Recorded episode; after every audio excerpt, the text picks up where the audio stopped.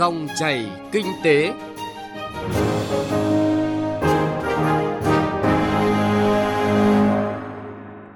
Biên tập viên Thu Trang xin kính chào và cảm ơn quý vị và các bạn đã đón nghe Dòng chảy kinh tế phát sóng trên kênh thời sự VTV1 Đài Tiếng Nói Việt Nam. Chương trình hôm nay, chúng tôi chuyển tới quý vị và các bạn những nội dung đáng chú ý sau.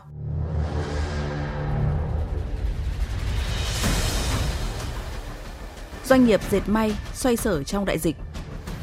Đảm bảo cung ứng hàng hóa thiết yếu phục vụ người dân.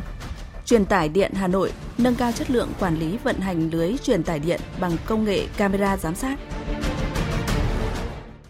Trước hết, chúng tôi chuyển tới quý vị và các bạn những thông tin kinh tế đáng chú ý sau. Thưa quý vị và các bạn, hơn 250 triệu đô la Mỹ là tổng vốn đầu tư ra nước ngoài của các doanh nghiệp Việt Nam 7 tháng năm nay tại 24 quốc gia và vùng lãnh thổ. Trong đó, 80 dự án được cấp mới giấy chứng nhận đầu tư với tổng vốn hơn 200 triệu đô la Mỹ, 17 lượt dự án điều chỉnh vốn với số vốn tăng thêm hơn 46 triệu đô la Mỹ. Bộ Giao thông Vận tải yêu cầu giám sát chặt chẽ việc thu chi trong giai đoạn kinh doanh, khai thác và chuyển giao các dự án BOT. Theo đó, Bộ Giao thông Vận tải yêu cầu nhà đầu tư BOT phối hợp với các đơn vị liên quan đẩy nhanh tiến độ triển khai thu phí không dừng theo chỉ đạo của Chính phủ. Rà soát, nâng cấp trang thiết bị tại trạm đảm bảo việc lưu trữ đầy đủ, kịp thời các dữ liệu thu theo quy định của Bộ Giao thông Vận tải. Nghiêm túc tuân thủ chế độ báo cáo về lưu lượng và doanh thu theo nội dung quy định trong hợp đồng dự án và quy định của Bộ Giao thông Vận tải. Theo số liệu của Bộ Tài chính, 6 tháng đầu năm nay, cả nước có 6 doanh nghiệp được phê duyệt phương án cổ phần hóa và duy nhất một doanh nghiệp hoàn thành thủ tục công bố giá trị doanh nghiệp là Tổng công ty Phát điện 2 thuộc Tập đoàn Điện lực Việt Nam. Nguyên nhân chậm tiến độ thoái vốn cổ phần hóa do nhiều doanh nghiệp thực hiện cổ phần hóa thoái vốn trong giai đoạn này có quy mô lớn, tình hình tài chính phức tạp, phạm vi hoạt động rộng, sở hữu nhiều đất đai nên việc xử lý tài chính, phê duyệt phương án sử dụng đất, xác định kiểm toán giá trị doanh nghiệp, bán cổ phần lần đầu gặp khó khăn và kéo dài. Theo thông tin Tổng cục Hải quan, 15 ngày đầu tháng 8 cả nước nhập khẩu hơn 4.000 ô tô nguyên chiếc các loại, tổng kim ngạch hơn 96 triệu đô la Mỹ. Đáng chú ý, số lượng nhập khẩu trong nửa đầu tháng 8 gần bằng số lượng cả tháng 7 trước đó và xấp xỉ với lượng nhập khẩu cùng kỳ năm ngoái.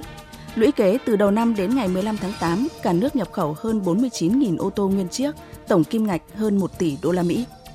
Sở Du lịch Thành phố Hồ Chí Minh vừa có báo cáo gửi Bộ Văn hóa, Thể thao và Du lịch về hỗ trợ các doanh nghiệp du lịch bị ảnh hưởng của dịch Covid-19 trong giai đoạn hiện nay. Theo đại diện Sở Du lịch Thành phố Hồ Chí Minh, việc tiếp cận các chính sách hỗ trợ của nhà nước đối với doanh nghiệp trong ngành du lịch còn gặp nhiều khó khăn.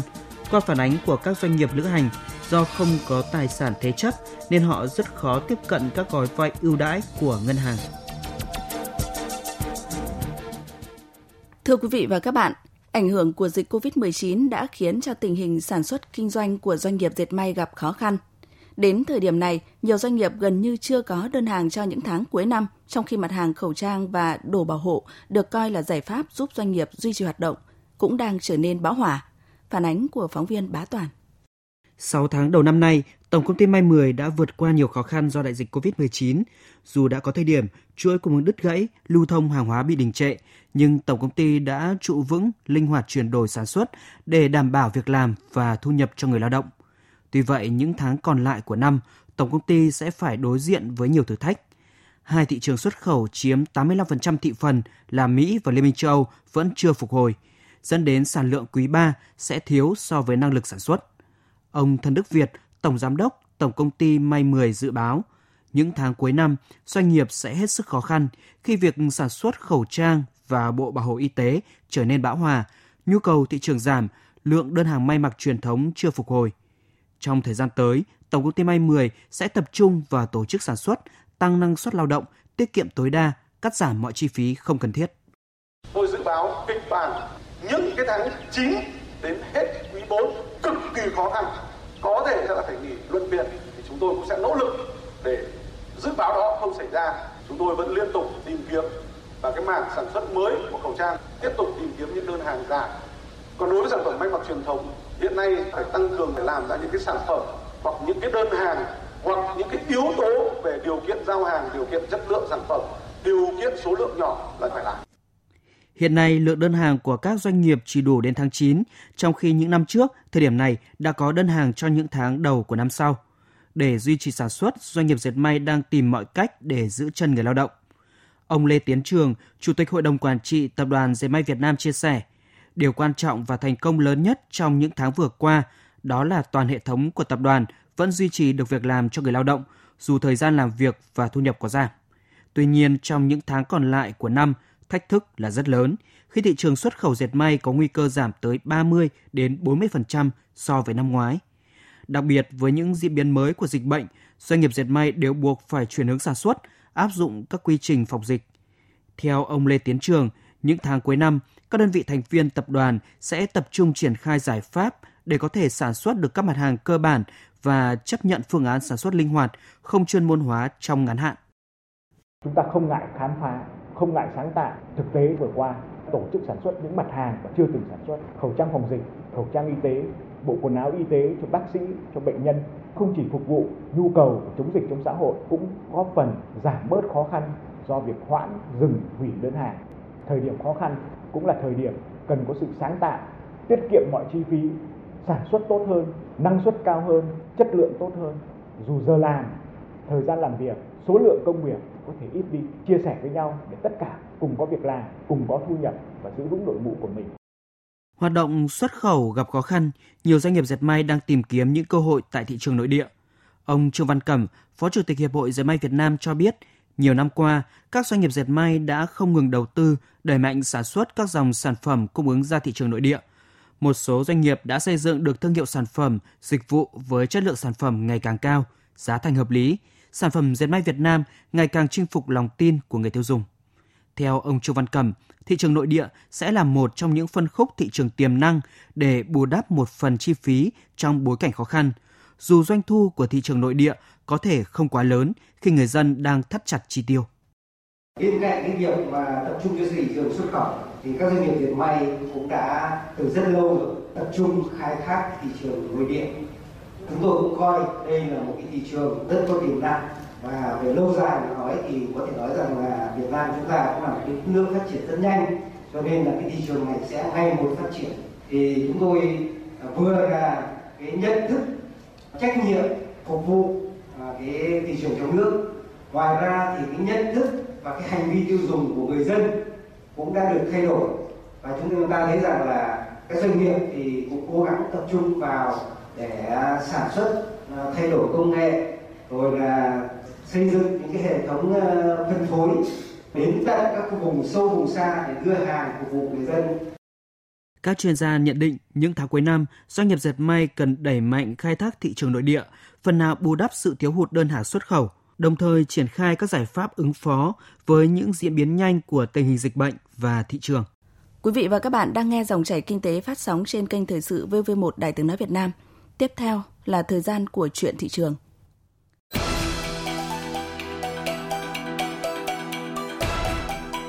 Chuyện thị trường. Thưa quý vị và các bạn, có thể nói dịch COVID-19 đã gây ra một tác động kép lên cả tổng cung và tổng cầu khi sản xuất đình trệ, tiêu dùng co hẹp.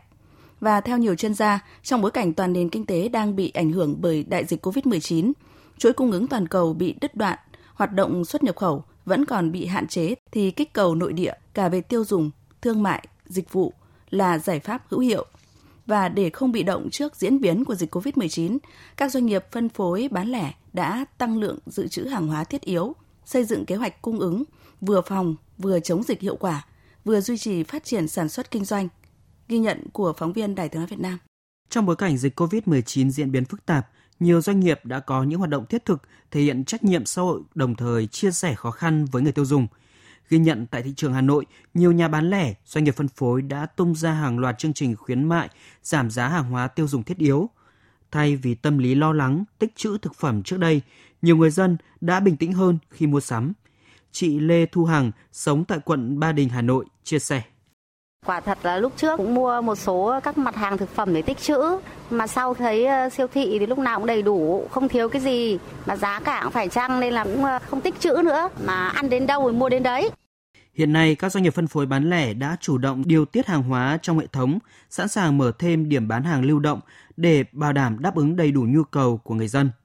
Bà Nguyễn Thị Kim Dung, Giám đốc siêu thị Coopmart Hà Nội cho biết, các hệ thống phân phối đã triển khai hàng loạt chương trình thiết thực hiệu quả. Hệ thống siêu thị Saigon Co.op đã xây dựng các điểm bán hàng, lên kế hoạch dự phòng nguồn cung hàng hóa nhằm mục tiêu vừa phòng chống dịch vừa bình ổn thị trường. Saigon Co.op triển khai những cái cửa hàng nhỏ, cửa hàng tiện lợi len lỏi đến các khu dân cư để kịp thời phục vụ tận tay cho người tiêu dùng và bà con để đáp ứng tất cả nhu cầu của người tiêu dùng trong cái đợt dịch Covid-19. Và bên cạnh đó thì Saigon Co.op cũng kết nối với lại những nhà sản xuất trong nước để thực hiện những cái chương trình khuyến mại đáp ứng cái nhu cầu của người tiêu dùng trong cái thời buổi là dịch bệnh Covid-19. Theo báo cáo của Sở Công Thương các địa phương, hiện nay tình hình thị trường tại các địa phương trên cả nước tương đối ổn định, không có hiện tượng thiếu hàng sốt giá, mua gom tích trữ lương thực thực phẩm, nguồn cung cơ bản đáp ứng nhu cầu. Bộ Công Thương và Sở Công Thương các tỉnh, thành phố sẽ tiếp tục theo dõi, bám sát tình hình giá cả thị trường hàng hóa tại các địa phương để kịp thời chỉ đạo ứng phó trong trường hợp thị trường có biến động, bảo đảm nguồn cung hàng hóa thiết yếu phục vụ nhu cầu của người dân. Bà Lê Việt Nga, Phó Vụ trưởng Vụ Thị trường trong nước Bộ Công Thương cho biết. Bộ Công Thương chúng tôi dựa vào hệ thống các cửa hàng bán lẻ, các hệ thống phân phối lớn mà tham gia vào chương trình bình ổn thị trường của các tỉnh, thành phố, và cái sự điều hàng này cũng hoàn toàn bám vào hệ thống phân phối của chương trình bình ổn thị trường. Hàng hóa được dự trữ ở trong các hệ thống phân phối hiện nay đã tăng từ 3 đến 5 lần. Cá biệt có một số hệ thống lớn như Vinmart hay Saigon Co.op thì còn đã đủ được lượng hàng thiết yếu cho đến tháng 12 năm 2020. Và chúng tôi cũng đã làm việc với các sở công thương cũng như là Ủy ban nhân dân các tỉnh, thành phố để bảo đảm được cái sự vận chuyển hàng hóa không bị vướng mắc giữa địa phương nọ với địa phương kia, cũng như là trong nội bộ của các địa phương với nhau và trong toàn bộ những hệ thống này. Và chúng tôi cũng nhận thấy rằng các hệ thống đều đang tuân thủ hết sức nghiêm ngặt những chỉ đạo của Bộ Công Thương cũng như là của Ủy ban nhân dân các tỉnh, thành phố. Cùng với đảm bảo đủ nguồn hàng thiết yếu, việc nâng cao ý thức của người dân tại nơi công cộng, đặc biệt là tại siêu thị, trung tâm thương mại cũng được ngành công thương phối hợp với các địa phương đẩy mạnh triển khai.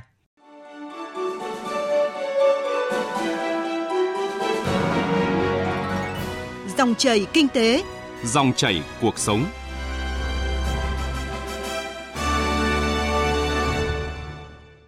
Quý vị và các bạn thân mến, nhằm nâng cao năng suất lao động và chất lượng quản lý vận hành hệ thống lưới điện truyền tải, mới đây Truyền tải điện Hà Nội, đơn vị thuộc Tổng công ty Truyền tải điện Quốc gia EVN NPT đã triển khai dự án lắp đặt thử nghiệm camera trên cột để giám sát, nhằm phát hiện nhanh và xử lý kịp thời các hoạt động tiềm ẩn vi phạm hành lang lưới điện trong khu vực đang thi công trên tuyến đường dây 220 kV Tây Hà Nội - Chèm.